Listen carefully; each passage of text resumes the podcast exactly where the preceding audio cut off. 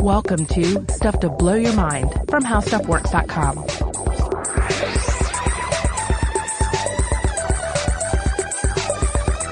Hey, welcome to Stuff to Blow Your Mind. My name is Robert Lamb. And I'm Joe McCormick, and gather ye round because I am about to tell a tale of space. Ah, well let's do it. Of space and discovery. So on October 19th of this year, of 2017, a telescope on a mountain in Hawaii caught sight of something very strange passing through the sky. The telescope was the PAN-STARRS 1, which stands for Panoramic Survey Telescope and Rapid Response System and it's part of the High Altitude Observatory on Haleakala, a volcano on the island of Maui.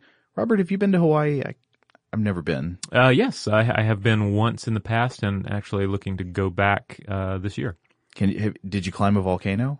I went into a volcano. Sort, I mean, sort of. Uh, I went to Volcano National Park on the Big Island. I burned alive and was reborn. yeah. yeah. Uh, but yeah, so, so picture yourself up on one of these, uh, you know, gravelly, uh, big craters, the big shield volcano. And, uh, so the Pan-STARRS program is a system of telescopes, cameras, computers that are designed to monitor the sky continuously for signs of variable objects. Now, uh, there might be new discoveries of near-Earth asteroids or comets, uh, or there might be like small minor moons of big planets like Jupiter or Saturn that they discover, or uh, they might be looking at other features of the sky that move or change over time. And on October 19th, Pan-STARRS 1 caught a glimpse of something that was indeed moving incredibly fast. Uh, immediately, they enlisted the help of other observatories like ESO's Very Large Telescope in Chile, and at first, what the scientists thought they saw was a comet. Now, to remind you on basic solar system geology, an asteroid is a small object made of primarily rock and metal, and a comet is a small object made primarily of dust and ice. And asteroids were generally formed closer to the sun, where volatile compounds like H2O would melt or evaporate, and comets were generally formed farther away from the sun, where water would freeze. So they have this new object. They think it's probably a comet. And because they thought it was a comet, it got the designate, designation C slash 2017 U1, C for comet.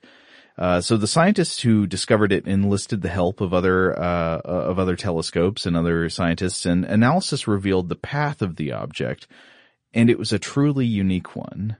Pretty much everything in our solar system orbits on a relatively flat plane. And that's because most of the stuff in the solar system was formed out of the same original stellar accretion disk four and a half to five billion years ago. If you make a model of the movement of objects in the solar system, the angle of their orbital tilt with respect to the reference plane of Earth's orbit uh, is known as their orbital inclination. Now, most planets are j- within just a few degrees of us. All the planets are relatively flat, except Pluto. Pluto is a good bit more tilted than the others with an inclination of a little over 17 degrees, so it's sort of tipped like a hat. But the inclination of this new object discovered in October is off the charts. It is 123 degrees according to the, the JPL uh, data on it. That means if you were to look at a model of the solar system lying flat on a table with all the orbits, you know, they're, they're flat down on the surface, this thing would be approaching the system from above, not mm-hmm. quite straight down, but close to it sort of dive bombing right through the middle of our galactic neighborhood. Now, you might normally see that kind of orbital inclination in long period comets originating in the Oort cloud, but not in planets or asteroids whose orbits are generally pretty flat. So here's the thing to wonder. You're, you're imagining this thing dive bombing down into the solar system. Mm-hmm. Where did it cross the plane, right? Was it somewhere out near Jupiter? Nope, it was booking right past the sun. This object pierced inside the orbit of Mercury, the planet closest to the sun, passing within 25% of the distance between the sun and the earth. So it was less than a quarter of one astronomical unit. And of course, when you pass that close to the sun, the sun's massive gravity well really takes a bite out of your trajectory. And so uh, because they knew that this had happened, the scientists were able to construct a model of the object's path. Now, if you look at some of these maps of what the object's path looked like, uh, zoomed into the scale of the inner solar system, it looks sort of like the object barrels past the sun and then begins to bend in its trajectory like a bow. But if you zoom way out to a map the scale of the orbit of Neptune, say, the trajectory suddenly looks instead like a giant letter V. It's straight down to the sun, sharp turn, then straight back out of the solar system. As if it's slingshotted off of the sun. Yeah. Now, you might see other comets with like largely eccentric orbits. You know, a comet has an eccentric orbit when it's not very circular, when it's like this crazy oval shape that comes really close to the sun and then goes way far back out into space. Um, but you don't usually see this kind of shape. So, so once you know how close it recently passed to the sun, you should know something else about it. If it were a comet, you'd expect to see what? Cometary activity. You would expect to see it acting like a comet, the tail of the comet, for instance. Exactly. Yeah. So a comet is made of volatile stuff. It's made of gas and dust and water. Um, and it, so it's frozen into this dirty snowball, this chunk of ice. And when a comet gets close to the sun, it starts to warm up and thaw out. And for a comet, of course, warming up and thaw out entails the release of gas and dust, uh, the coma, you know, the cloud, this haze of dust and gas that surrounds the comet's nucleus, and then as you mentioned, the tails, actually two types of tails can show up. The, you know, the dust tail dragging behind the comet and the gas or the ion tail being blown away from the mm-hmm. sun by the solar wind. So we've got this weird trajectory on this crazy comet and they look for the cometary activity. They look for the tail, they look for the coma, the gas, the dust. Nothing astronomers didn't see any of it. They found that it was pretty much completely inert with no dust or anything around it. So whatever it was, it was not made of ice and dust. And so it wasn't a comet. So instead they decided to reclassify. This I think was about a week after the discovery or so. So this would still be like uh, late October probably. They reclassified it as an asteroid A slash 2017 U1. Now earlier we mentioned this thing was moving really fast. How fast is that? Well, at its fastest, this would be when it was slingshotting right around the sun at its perihelion, uh, on September 9th of this year. So they were able to sort of like take what they knew about it and chart the back course it had come from. They didn't see it at this point, but they knew what it had done by modeling it. At this point, it was going 196,000 miles per hour or 87.3 kilometers per second. That's pretty fast. Yeah, that is pretty fast. And looking at this speed and at the angle of its trajectory compared to other objects like long period comets, you start to notice something different. Most objects that pass near the sun bend around the sun in this elliptical path, indicating that they might go way back out into deep space, and they might have this truly great orbital eccentricity, but you give them long enough and they'll be back to pass around the sun again. They're locked in orbit. Right. This new object, no dice, no orbit. It came from deep space bent around the gravity well of our sun and then left for deep space again and it won't be coming back. What I'm reminded of are these uh, videos that you see of streakers taking to a major sporting event, you know, where they, they just make a beeline onto the, the field and right. then they're almost immediately chased off the field or tackled. Well, in this case, the streaker uh, was not tackled, uh, but uh, got in, did this, uh, put on their phenomenal show and uh, made a break for it. Yeah, it's perfect. It's a space streaker. Yeah. Now, when you have an orbital path like this, or I guess it's not an orbital path, normally an orbital path, uh, you'd have some kind of elliptical pattern. But this is what's known as a hyperbolic trajectory. It forms a hyperbola, so it's not going to loop back around. Mm-hmm. It just bends around and then goes off on its own way. So scientists have realized that that makes this object totally unique in the history of astronomy. This is the first definite confirmed sighting of an interstellar object in our solar system it's from somewhere else. And thus instead of being A slash 2017 U1, and we'll get to a better name in a minute, mm-hmm. it became 1I 2017 U1, I for interstellar. This object ripping through our solar system came from deep interstellar space, and before that, it almost definitely came from another star. Ooh. And we've never seen anything like this before. Now, of course, the important caveat here is is we have never seen it. Uh, Right. And then, of course, we have to take into account the, the very small portion of time during which humans have been observing the cosmos with this degree of detail. Exactly right. And there might be other objects like this that have passed before us even when we've had telescopes. We just didn't catch them mm-hmm. because this thing is very small and very far away and moving very fast. And the, the direction that it's moving very fast in is currently a retreat from Earth. So it came kind of close to us and now it's going and in within some short amount of time, our telescopes won't be able to see it anymore.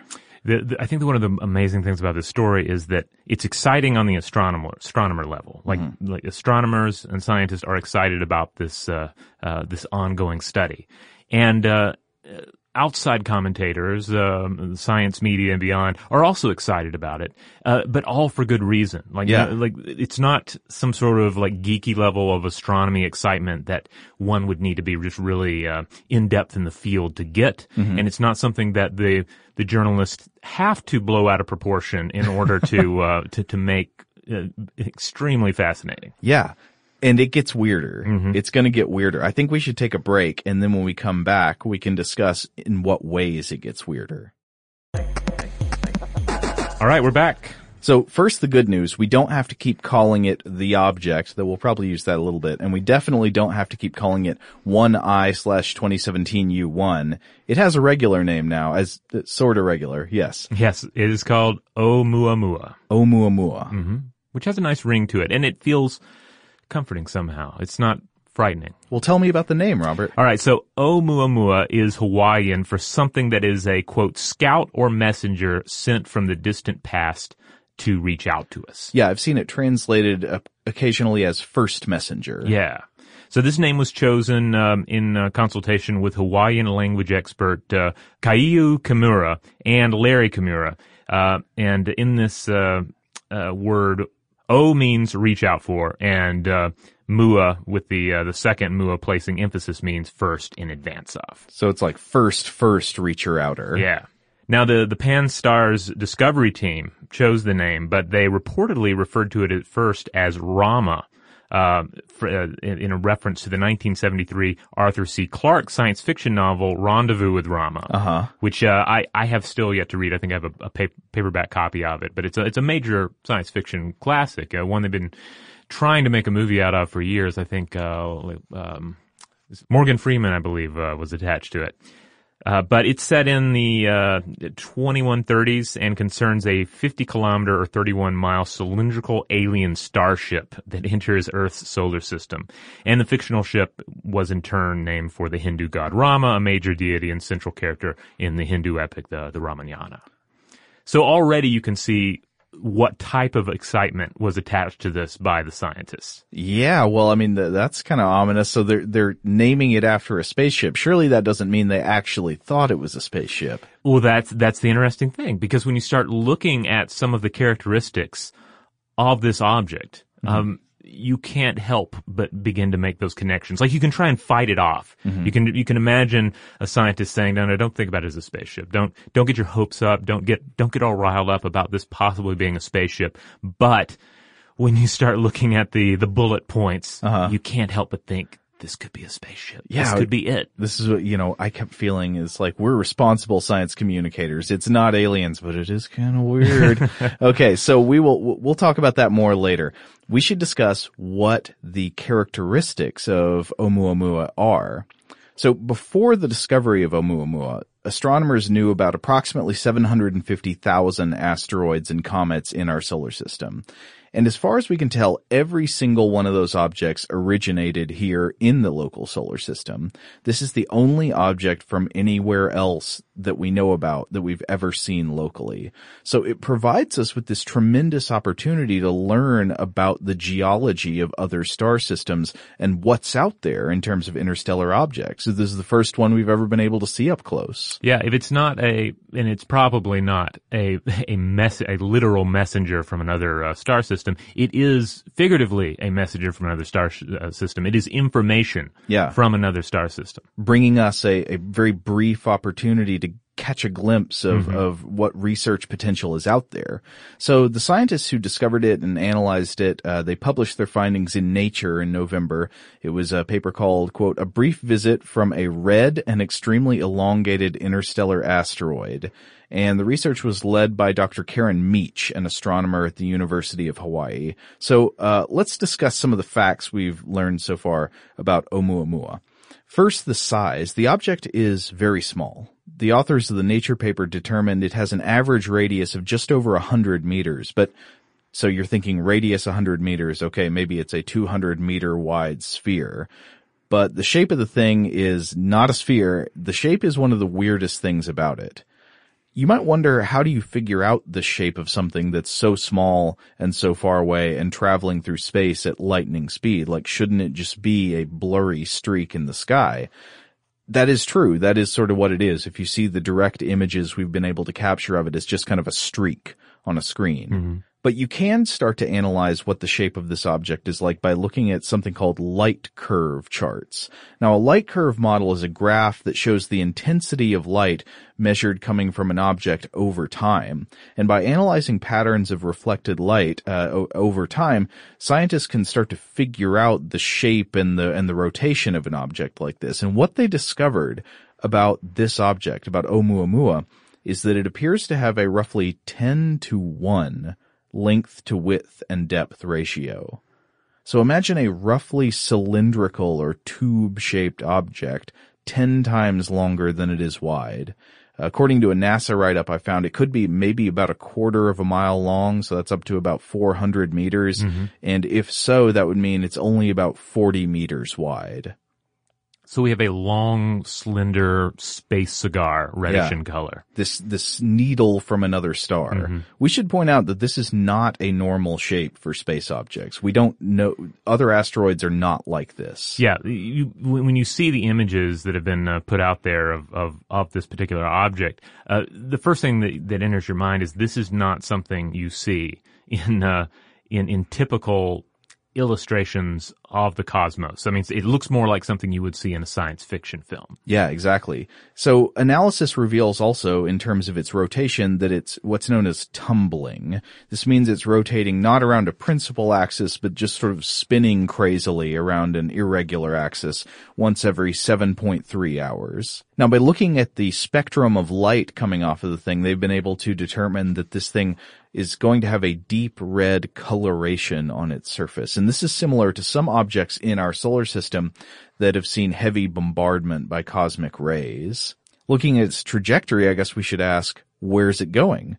It's already on its way back out of the solar system, heading out from the sun, uh, about at an angle of 20 degrees up off the orbital plane. So it's mm-hmm. going away from the sun and then up at an angle off of the, the, the orbital disk of all the planets and this puts it on a heading for the Pegasus constellation. It passed the orbit of Mars at the beginning of November, and it's going to pass the orbit of Jupiter by May of 2018, and then Saturn by early 2019. So once again, it's booking. And this does present kind of a problem because like, what if we wanted to send a space mission out to meet it, you know, mm-hmm. send a, send a probe to go land on this thing. That's going to be a real tough order. You'd have to put together some kind of propulsion system capable of achieving speeds unlike anything we've ever done before. You would need a, a real crack team of yeah. uh, of scientists and explorers uh, uh, to uh, to tackle this kind of problem. Yeah, it would be really hard to catch this mm-hmm. thing. Uh, so so it's heading out towards Pegasus and it's going really fast the other side of that question is, where did it come from? Scientists currently think that it's been flying through interstellar space for probably hundreds of millions of years before it entered our solar system. Uh, and on its approach trajectory, it seems like it was coming from roughly the direction of the large star Vega in the constellation Lyra. But this doesn't mean it came from the Vega system because this is one of the most uh, disorienting things about space. But you got to remember that our view of the night sky is moving. Mm-hmm. So from our perspective, something that came from Vega, say a few hundred thousand years ago, if, if it would have been a hundred, few hundred thousand years ago where Vega is now, Vega wasn't there at the time. So wait, are you saying that the age of the object would be in the hundred million year range or the hundred thousand year range? Well, we don't know for sure, but I've seen it speculated that it, it has been drifting. It has existed and been drifting for maybe hundreds of millions of years, but that about 300,000 years ago, say, it would have been about where Vega is. Okay, gotcha. But about where Vega is now, about not where Vega was then. So ultimately, we don't really know its origin yet, but I just saw there is a paper out uh, that's on on pre-publication servers right now. So it's on like arXiv.org, a paper by Simon Zwart et al. that discusses three theories about where this object came from. Mm-hmm. So one of the theories is that it's actually a Kuiper belt object, so something local.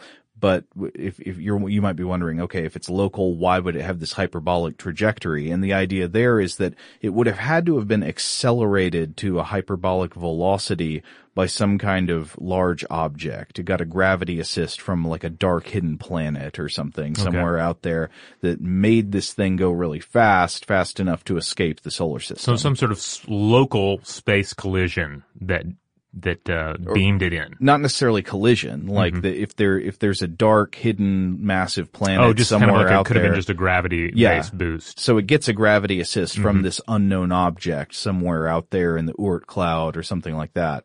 And through that gravity assist, it gets enough momentum, it gets enough uh, velocity that it can escape the solar system. Okay. They don't rate that as very likely. It looks very much like it actually did come from another star system. Uh, they look at the theory that it originated from a nearby star called TYC 4742-1027-1. Real Oh yeah, the yogurt system, I believe. they also rate this as very unlikely. So the most likely option is this. When a young star forms a protoplanetary disk, the matter in this disk gradually coalesces into planets and other smaller objects. And this is how our solar system came to be about four and a half to five billion years ago. This is how other stars came to be as well. But then things like other stars in a star cluster can disturb these disks and cause matter to come out of orbit, or gravitational resonances between young planets can fling stuff out of orbit with great velocity. So mathematical models show that these disks frequently eject masses of rock and ice out from the systems as they're forming and send them flying into interstellar space, and that there are probably lots of lonely little asteroids like this floating out in the void between star systems, and the authors think that's probably what this rock is. Unless it's something else entirely. ah, yes. And we'll get to those possibilities when we come back from a break. All right, we're back, and we're going to discuss another possibility here, and I and I and I know everyone already can guess what it is. Now, of course, we know by this point if anybody discovers any kind of anomalous phenomenon whatsoever in space, the Daily Mail is going to run an article saying it's aliens. it, seriously, it's aliens. Also, check out these royal family beach bods, but it's aliens. Um, and you know, lots of publications like to do this. That you, it's aliens is always going to get you clicks. Uh, and then you- Or is it aliens? You know, just just put just the question he- yeah, out there. he- heavily implying it's aliens. Uh, then you've got on the other side all of the actual space and science journalists who get really annoyed by this, like they're they're jaded from having to fill their careers by writing hundreds of "It's not aliens" articles Right. over and over, and they'll immediately get angry and say it's not aliens. Now, of course, the latter camp is always right so far. But let's say we reserve judgment and try to sort of marry the responsible skepticism of the scientists and the science journalists with the hopefulness and the open-mindedness of maybe not the It's Aliens community, but at least of SETI researchers. So it's time to ask, this object, is it aliens? Yeah, well, you know, we can't help but think about this for a number of reasons. Mm-hmm. Uh, science, science fiction has been preparing us for mysterious alien vessels to just show up for some time. Mm-hmm. Uh, you know, they could be curious visitors, uh, advanced scouts of an invasion fleet, or simply a derelict ship bearing extraterrestrial dead. Oh yeah. But it, it, it is such a common plot point in our science fiction. It's even if we, even knowing that that is fiction, that these are um, imagined scenarios, we can't help but look for it. Uh, when an, when an example like this comes around. I mean, it's the one thing about space that is sure to get everybody's attention. You've got people who are into space and they find space beautiful and interesting uh, on its own characteristics in the same way that geology might be interesting. You know, there's mystery out there even if there's not life. But generally, everybody is going to get excited if you think there might be life out there. And and that comes back around just to the fact that that life elsewhere in the universe is an open question. Like Yeah. there are you're going to find hardliners on both sides that say yes, there's definitely not only extraterrestrial life but intelligent life, and also I saw it yesterday. Uh, or you're going to you're going to find people who are taking the hard line of there's there's probably nothing. We have no evidence uh, to support the idea that there is, and there probably is not. But it is an unanswered question. Uh, we ultimately cannot definitively say there are aliens or there are no aliens. Right. At least in the broader sense. But when we have a situation like this, well, then we can zero, zero in on it a little bit, right? We can say, is this aliens? Right. And And that's a very different question. That's a very different question, yes. Uh, and also, uh, a question, the answer to that question is not going to answer the larger question, obviously, either. Well, Well- wha- one answer would. If Yes. this is aliens, there definitely are aliens. But if it's not aliens, still might be aliens. That's true. That's there true. still might be aliens out there. See, this just this just shows just how ready I am for it to not be aliens, uh, because I do want to just continue to drive that home. This is almost certainly not aliens. Right. But it never hurts to look. Okay, so what are some of the the obvious problems here? Um, first, there's the problem with anybody showing up. Period. yep. So astrophysicist uh, Michael H. Hart, he wrote a he wrote about the matter in a book uh, titled uh, "Interstellar Migration and the Human Experience." This is a collection of essays, and he he uh, wrote one of them here. And he he makes a number of points. Mostly, he's talking about the possible existence of interstellar empires. Yeah. Uh, both in the human sense, uh, could we build one, and then in the sense, are they out there? Yeah. Because we can't help but think about that kind of like colonial ex- expansion. Right. So he's going to be talking about the likelihood of like the physical arrival of alien uh, uh, objects of technology or beings. Yeah. So he points out that first of all, we have to remember that space is huge. Uh-huh. Uh, while technology has drastically reduced terrestrial travel to, uh, you know, a matter of hours, uh, quote, there is no reasonable hope that future technology will ever succeed in reducing interstellar travel time to months. We're simply contained in, uh, uh, to, to this, uh, to this realm via the confines of special relativity. Yeah. Bearing some unforeseen breakthrough, we cannot beat a beam of light in a drag race. You see throughout the Star Wars movies that there is a jump to light speed mm-hmm. and then it'll get you there pretty fast. The sad truth is we can't jump to light speed, but even if we could, it wouldn't be fast enough. Yeah.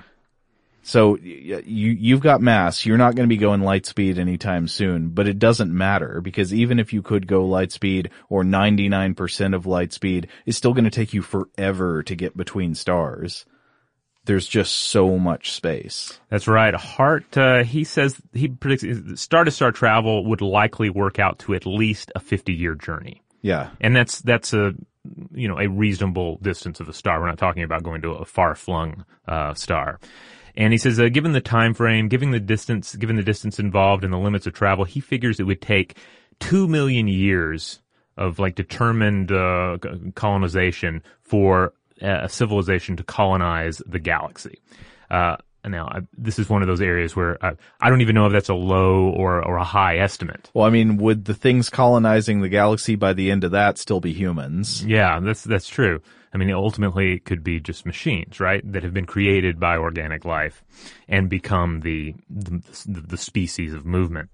Uh, but he points out that this would also be nothing like a human empire. It would consist of splintered civilizations to the tune of a few hundred billion to match, match the number of stars. Again, just the, the the distance would would play such a role in in the extent to which you could maintain order across any kind of a, a large organization. So I, I assume in this model he is assuming some significantly faster travel than we have today, but also not like light speed. Yeah, he's saying that that we're still gonna, even with advanced technology, we're gonna come up against hard limits. There there are speed limits in place, and they prevent some of the models of interstellar civilization that we have dreamed up in the past. One of the great questions that most sci-fi fails to address about how to g- get quickly between stars is the question of deceleration. Yes. Nobody ever thinks about how you need to stop when you get to a place. Mm-hmm. And if you're going at like, I don't know, 50% of light speed or something and you just hit the brakes and decide to suddenly stop, you, you are maybe atoms still, but you're not a human. Uh, I mean, th- th- that doesn't work well. So you'd essentially have to accelerate halfway and decelerate halfway. Yeah, and that's something you you definitely encounter. Well, a in more realistic science fiction, harder science fiction, but also in in proposals for how we might uh, uh, go on longer uh, uh, space flights. Uh, we would have to spend half the time ramping up and half the time ramping down. If you don't want to liquefy. Right. You throw on the brakes too hard, you're going you're going to liquefy. Now, the inherent uh, part of all this is that aliens would be bound by the same limits, though perhaps they're not limited in other ways that humans would be. Uh, they could, of course, be machines. They could uh, have extremely long lifespans.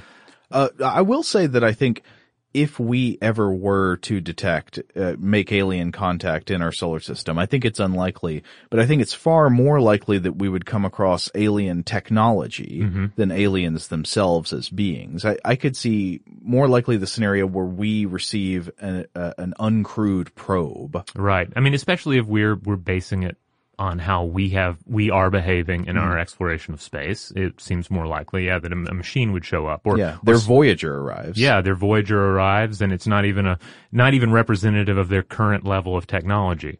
Um, you know, to what extent you can talk about current and uh, the current uh, t- state of technology and the now when you're dealing with these vast distances. Yeah. Um, so maybe we should go on that model. Like if it is aliens, maybe it's not physically, biologically aliens. Maybe it's alien technology. Yeah, exactly. So again, he says he thinks it would take two million years for um, a civilization to really expand and, and, and reach this uh, power, uh, this level of galactic power. Uh, and two million years is certainly a drop in the bucket compared uh, to the Milky Way galaxy's 10 billion year history. But it also means that other emergent life forms and other emergent civilizations would have the same odds. And nothing has seemingly expanded throughout the Milky Way galaxy in the previous two million year uh, period of time. Yeah. So Hart says, quote, we might reasonably infer that we are the first colonizing civilization in our galaxy, and for the moment probably the only species with an advanced technology. If this is so, it will be our descendants who are likely to colonize and populate the entire galaxy. All right, so all of this just tackles the question, are there aliens? But again, we're dealing with a much more specific situation. We're asking, is this aliens? Right. Is It- this thing, this elongated object, some alien spaceship or piece of alien technology? Yeah, is it an artificial object? Be it a ship, be it a, you know, like a monolith with carvings inside it or, or something, you know? Be, is it something that was sent here, uh, deliberately or accidentally? Well, I mean, I guess we should instead back up to say the quest, to ask the question, is there any good reason to think it might be aliens other than the fact that it's an interstellar anomalous phenomenon? All right. Well, Lee Billings, uh, the science writer, t- uh, discussed this a little bit in a Scientific American article that came out in the, in the last few weeks, because everything has pretty much come out in the last few weeks, and is still coming out Right. uh, regarding this story. So if it does turn out to be aliens, this episode's a total bust. We are in the odd position of rooting against aliens with this scenario, simply because it means we'd have to re-record the episode. Wait, no. So what does Billings say about reasons Oh, yes. mi- people think it might actually be aliens? Well, he points to the to the quote collision minimizing form favored in many designs for theoretical interstellar probes. Okay, so the elongated form, because we don't usually see that in naturally formed space objects, Mm-hmm. and because it mirrors a kind of spaceship design form that you would have if you wanted to minimize the chance of running into something in space, Exactly. you, you might start to think, okay, maybe that's sort of a tick in the column of could be artificial. Exactly. It's it's shaped like we might shape a a ship or a probe for a similar purpose. Yeah. And uh, on top of that, it's pretty solid, as we discussed, possibly metal, making it perfect for surviving a long journey between stars. And additionally, we don't have much in the way of satisfactory theories about how an elongated object like this would have formed or survived ejection from another solar system. Yeah, that is a good question. Now, on the other hand, he also points out that okay, it, it boasts an impressive spin rate, and I imagine some of you were thinking, oh, it's rotating, it's got artificial Whoa, gravity or yeah. something. But he said he argues that it's it's not really enough to produce meaningful artificial gravity. Yeah, because I think they said that it it rotates every what seven point three hours or something like that. Um, that's not super fast and it's not super huge. And generating artificial gravity either requires your your environment to be very large or to spin pretty fast. Right. So there's nothing really we can significantly latch onto with that. Additionally, there's there's no sign of propulsion here. It's following an orbit shaped by the gravitational force of the sun. That's not to say it can't be a ship, uh, but that makes it more of a sailboat than a speedboat. Yeah. Okay. And also speaking of speed, experts uh, apparently think that it's actually moving a bit slow for a probe. Uh, the reasoning here is that you'd likely want to be moving faster to cover more ground and that, uh, Uh, but of course that also raises a lot of questions about the presumed alien sense of time. Right. So you'd think if there are aliens, say this is like a Voyager or some, mm-hmm. some kind of probe to send the aliens information about our solar system, you'd think they'd want the probes to be going really fast to, to Right. other star systems to get the information back as soon as possible because the people who made it might want something recognizable as their own children or grandchildren or something like that to be able to get the information. Right. And if it's going to take hundreds of thousands of years to travel between star systems, like what's the point?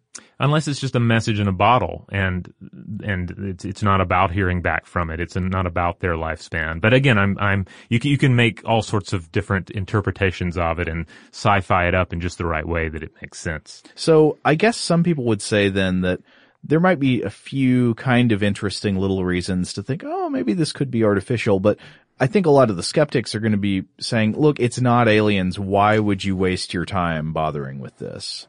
Well, it, a p- part of it comes down to the fact that we can't yet say definitively that it's not. Uh, it, like this is an open question. We're still trying to figure out what this thing is.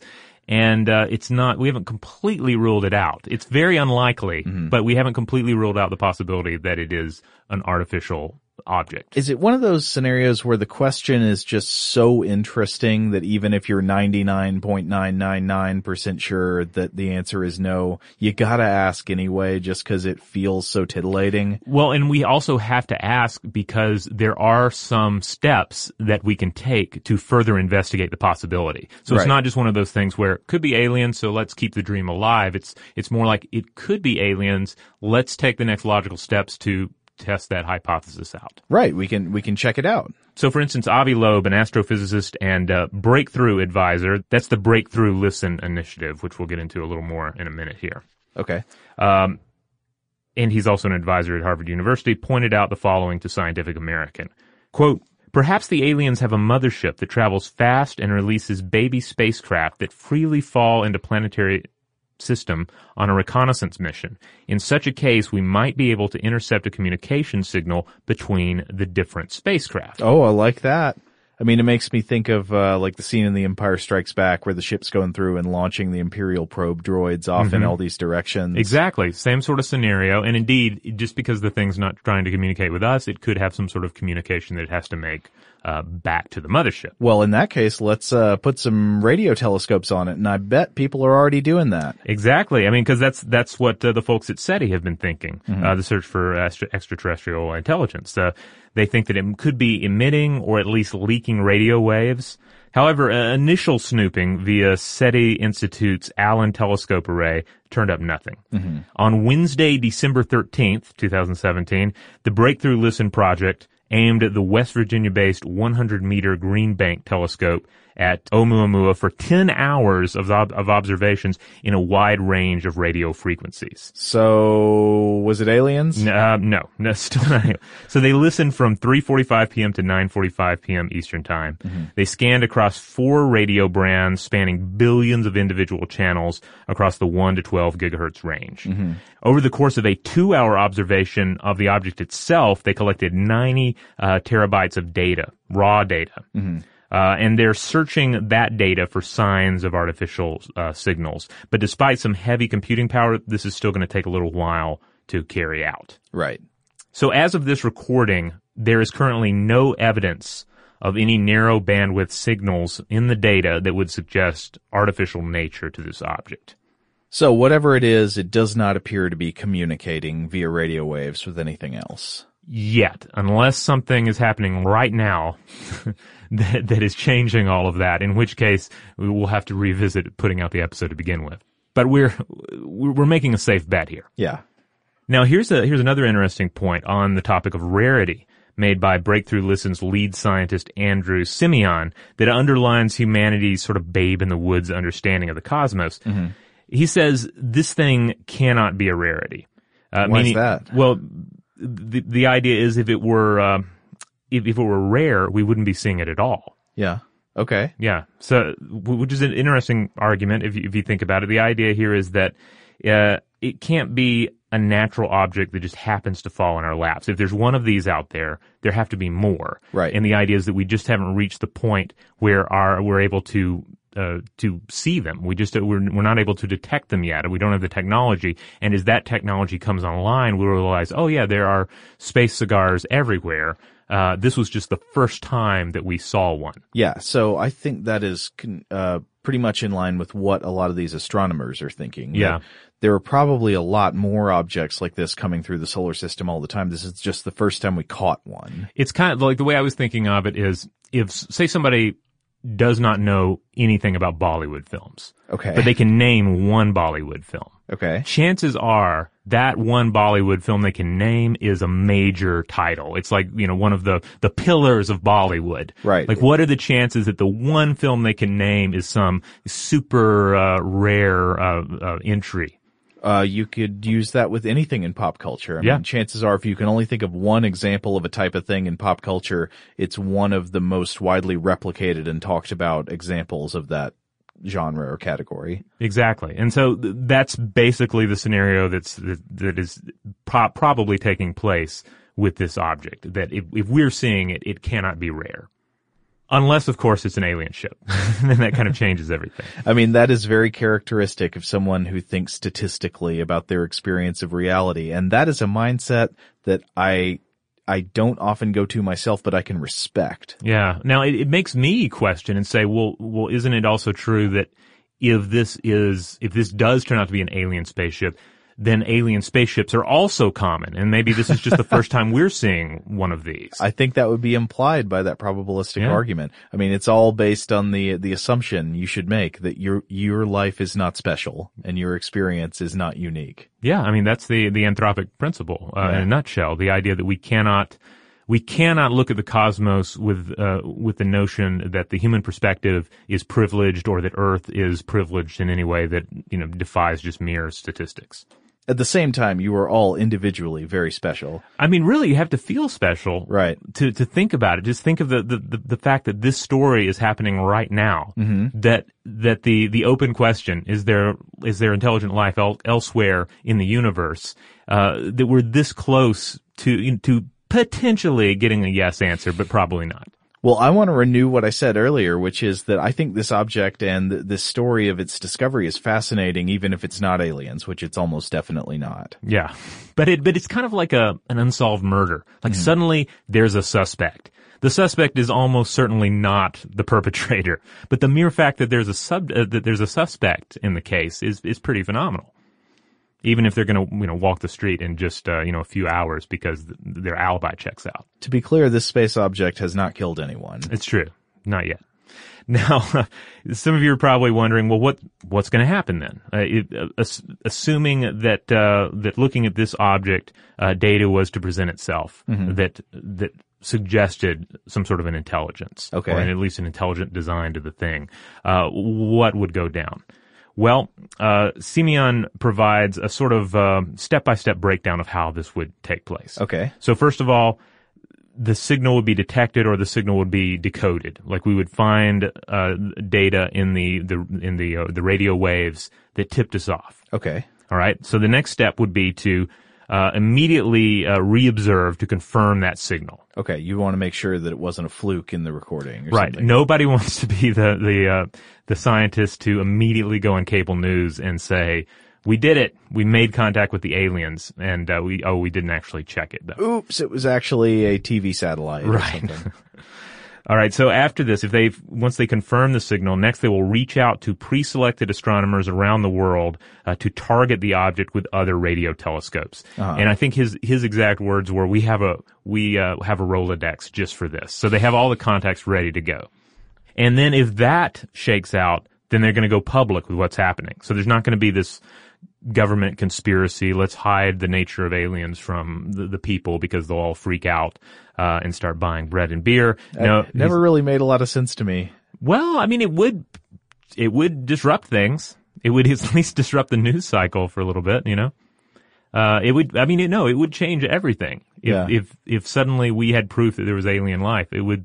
I don't know that it would cause a collapse of civilization, but I don't think so. uh, this would be a this would be a good uh, topic to discuss, though. Just sort of like like the preparations for like the cultural preparations for the identification of extraterrestrial life. I think it would be one of the most, I agree with that. I think it would be one of the most interesting discoveries in the history of humankind, but I don't know if it would actually disrupt life all that much unless they were like here and ready to wage war on us or something. Well, but I- that would be the next question. Like, why is it here? What is it doing? What are its intentions? Right, and that can lead to a certain amount of paranoia. I guess so. Uh, but I don't know. I think if we just discovered a, a, a not overtly threatening, uh, alien, I think people would basically be really interested, but then the next day they need to go get the groceries. I think one of my big concerns here, though, is is in some sort of a first contact scenario.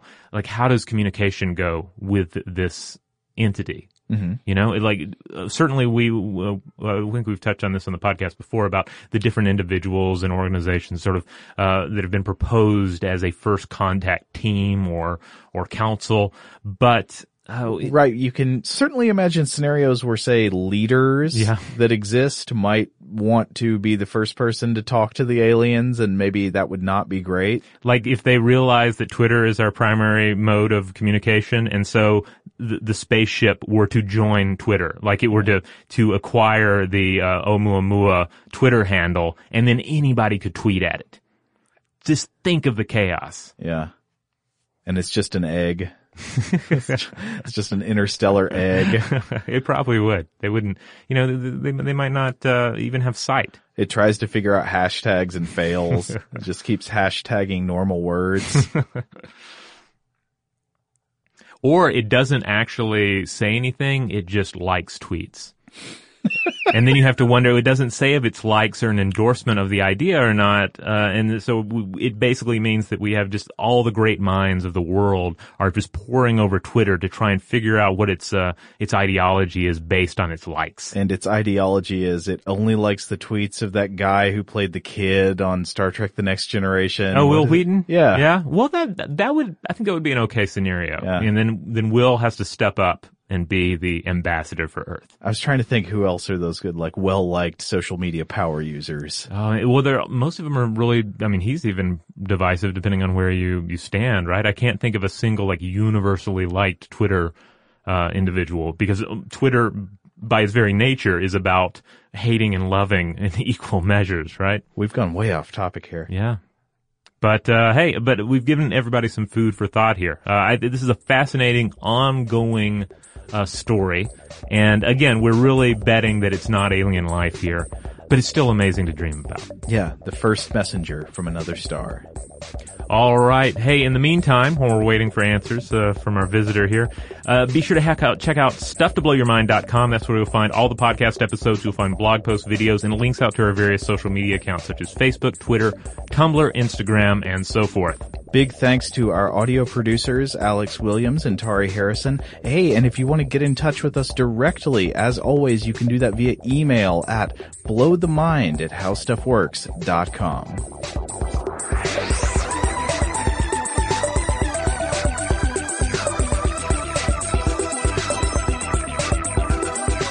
For more on this and thousands of other topics, visit howstuffworks.com.